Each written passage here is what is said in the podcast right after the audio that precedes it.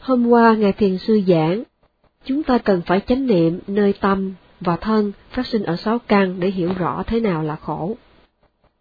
Chúng ta cần phải phải chánh niệm nơi danh và sắc ở sáu căn để hiểu rõ thế nào là khổ. Trong giai đoạn đầu, ta không thể ghi nhận được tất cả các đề mục, do vậy ta cần chọn đề mục nào dễ ghi nhận. Vì lẽ đó thiền sinh cần quan sát phòng xẹp. Khi nào mà có phòng, có xẹp thì ta phải lập tức ghi nhận ngay để hiểu được thế nào là khổ. Hành thiền minh sát là phát triển sức mạnh của tâm, và sức mạnh của tâm bao gồm Saddha, tính tâm, Vriya, tinh tấn, Satipala, niệm lực, Samadhipala, định lực, Banyapala, tuệ lực, Hiripala, sức mạnh của sự xấu hổ tội lỗi, Ottapapala, sức mạnh của sự ghê sợ tội lỗi. Nhờ có chánh niệm, tâm ghi nhận nằm trên đề mục, và khi mà tâm ghi nhận được nằm trên đề mục, thì định sẽ phát triển, và do đó tuệ phát triển. Để ghi nhận được đề mục sinh khởi trong hiện tại, thiền sinh cần phát triển sức mạnh của tâm, sao cho tâm ghi nhận nằm trên đề mục. Muốn vậy, thiền sinh cần phải có loại tinh tấn ngoại hạng Atapaviriya, chứ không thể dễ vui, trễ nải khi ghi nhận đề mục. Thiền sinh cần phải năng động, tỉnh giác, sẵn sàng ghi nhận đề mục. Nhờ có tinh tấn, mà tâm ghi nhận luôn luôn nằm trên mọi chuyển động phòng, mọi chuyển động xẹp, nằm trên dở, bước, đạp, vân vân. Có những lúc chúng ta quá hăng hái ghi nhận đề mục, do vậy tinh tấn quá mạnh làm cho tâm ghi nhận trượt khỏi đề mục. Khi khác, ta giải đãi buông lung, tinh tấn thiếu hụt, cho nên tâm ghi nhận không với tới đề mục. Vì vậy, thiền sinh cần phải điều chỉnh tinh tấn vừa đủ, sao cho tâm ghi nhận luôn nằm trên đề mục, thì việc tu tập mới tiến bộ. Để duy trì chánh niệm trên đề mục, chúng ta cần phải hướng tâm tới đề mục, cần phải nỗ lực đưa tâm ghi nhận đến đề mục, sao cho tâm ghi nhận nằm trên đề mục. Và khi mà tâm ghi nhận với tới đề mục, nằm trên đề mục, thì ta mới hiểu được đặc tính của đề mục, và do đó ta hiểu thế nào là khổ. Trong giai đoạn đầu, vì thiền sinh chưa hiểu rõ đề mục, cho nên chúng ta cần phải liên tục hướng tâm về đề mục, cần liên tục ghi nhận đề mục ngay khi đề mục vừa sinh khởi. Bằng cách này, dần già đề mục sẽ biểu hiện một cách rõ ràng hơn và thiền sinh hiểu rõ ràng đề mục hơn. Trong kinh điển, chữ Atandito được dùng trong khi nói về sự phát triển tâm. Atandito có nghĩa là không uể oải, không lười biếng, không dễ đãi. Dẫu làm việc gì vì lợi ích của mình hay của người, nếu chúng ta lười biếng, giải đãi, dễ vui thì ta chẳng làm được gì. Vậy chúng ta cần phải tỉnh táo và sẵn sàng trong mọi lúc. Lười biếng là kẻ thù lớn nhất trong pháp hành, là Nivarana, truyền cái, là Chetaso Upakilesa, phiền não, ô nhiễm. Vì lười biếng mà tuệ không phát triển được, cho nên ta không hiểu biết gì về đề mục. Vì lười biếng mà những tuệ minh sát đã phát triển rồi sẽ không phát triển được nữa. Do vậy, trong tiếng Bali gọi là Panyaya Dupalikarana. Vì lười biếng mà việc tu tập của chúng ta chậm tiến bộ, vì lười biếng mà các sức mạnh của tâm không thể phát triển. Do vậy, nếu ta không tinh tấn tu tập, thì ta sẽ không đạt được tuệ siêu thế. Vì lười biếng, thiền sinh có ở đây một tới hai tháng cũng chẳng có được gì. Như vậy, lười biếng là kẻ thù gần, hủy hoại sự tu tập và mọi tiến bộ trong đời. Do đó, Đức Phật đã dùng chữ Atandito, có nghĩa là đừng lười biếng, uể oải, giải đãi. Tandi có nghĩa là lười biếng, đồng nghĩa với Thina Mitra, hôn trầm thủy miên. Khi có Tandi, khi có Thina và mida, thì ta không muốn phát triển tinh tấn, và do vậy tâm trở nên thụ động, co rút. Trong thực hành, khi thiền sinh nghĩ là mình chẳng đạt được lợi lạc gì thì không muốn nỗ lực tu, mà muốn tu một cách dễ dàng và thoải mái. Chỉ khi thiền sinh hiểu được mục đích của tu tập, lợi ích của việc tu tập thì mới phát triển tinh tấn. Người tinh tấn sẽ chê cười và coi thường người không tinh tấn. Cho nên người lười biếng bị người chơi cười.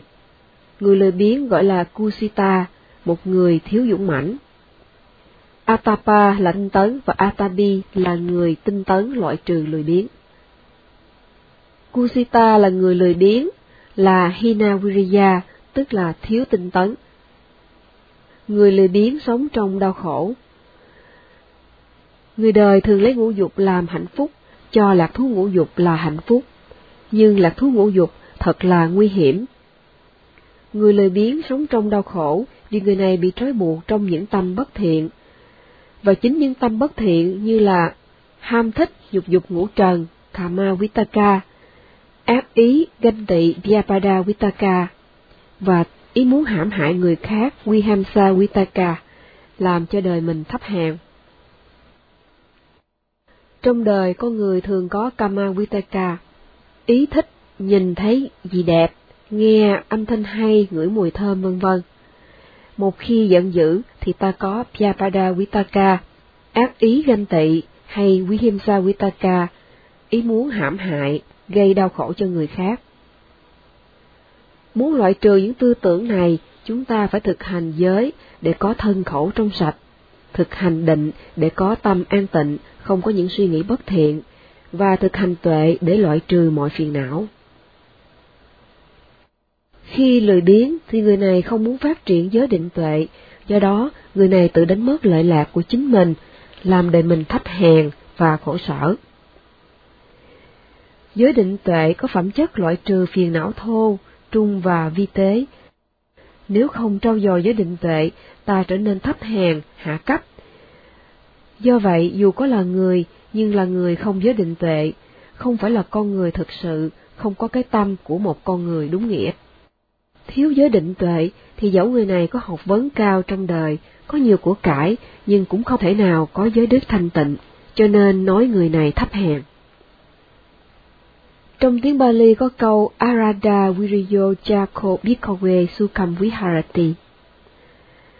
Khi Đức Phật nói câu này, Ngài muốn nói rằng người có dũng mãnh vượt qua tâm thấp hèn, người có dũng mãnh phát triển thiện nghiệp sẽ sống đời hạnh phúc.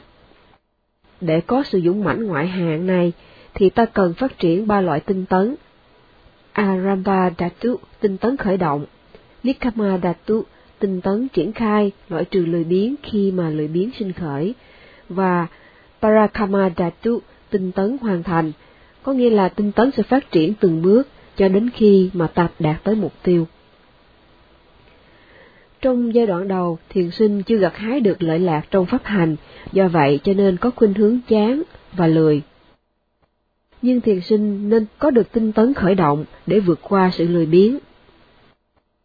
Khi ngồi được một thời gian thì ta có thể kinh nghiệm sự đau nhất, và vì vậy ta muốn thoải mái, muốn thay đổi tư thế.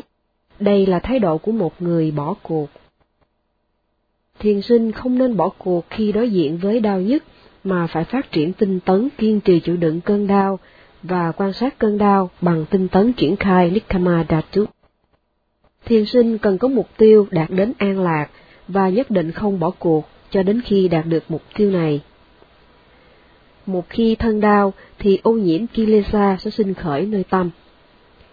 Thiền sinh cần duy trì tâm kiên nhẫn, sức mạnh tinh thần để có được tâm xả trước những khó khăn, và đây là mục đích thiết yếu trong việc thực hành. Và thiền sinh cần phải liên tục tu tập một cách không ngừng nghỉ cho đến khi đạt được mục đích cuối cùng. Đức Phật nói, Arada Viriyo Cha Bhikkhu Sukham Viharati. Có nghĩa, người có dũng mãnh vượt qua tâm thấp hèn, người có dũng mãnh phát triển thiện nghiệp, sẽ sống đời hạnh phúc. Để có loại dũng mãnh này, ta cần phát triển ba loại tinh tấn, là tinh tấn khởi động Arapa Dhatu, tinh tấn triển khai để loại trừ lười biếng khi mà lười biếng sinh khởi, Nikama Datu và tinh tấn hoàn thành Barakama Datu để tiếp tục tu tập từng bước đến khi đạt được mục tiêu. Trong giai đoạn đầu, thiền sinh chưa có được lợi lạc trong pháp hành nên có khuynh hướng chán và lười, nhưng ta cần phát triển tinh tấn khởi động để vượt qua lười biếng. Khi ngồi được một thời gian, ta kinh nghiệm đau nhất rồi muốn thoải mái, muốn thay đổi tư thế. Đây chính là thái độ của một người bỏ cuộc. Ta không nên bỏ cuộc khi đối diện với đau nhất mà phải tinh tấn, kiên trì chịu đựng cơn đau quan sát cơn đau bằng loại tinh tấn triển khai Nikama Dhatu.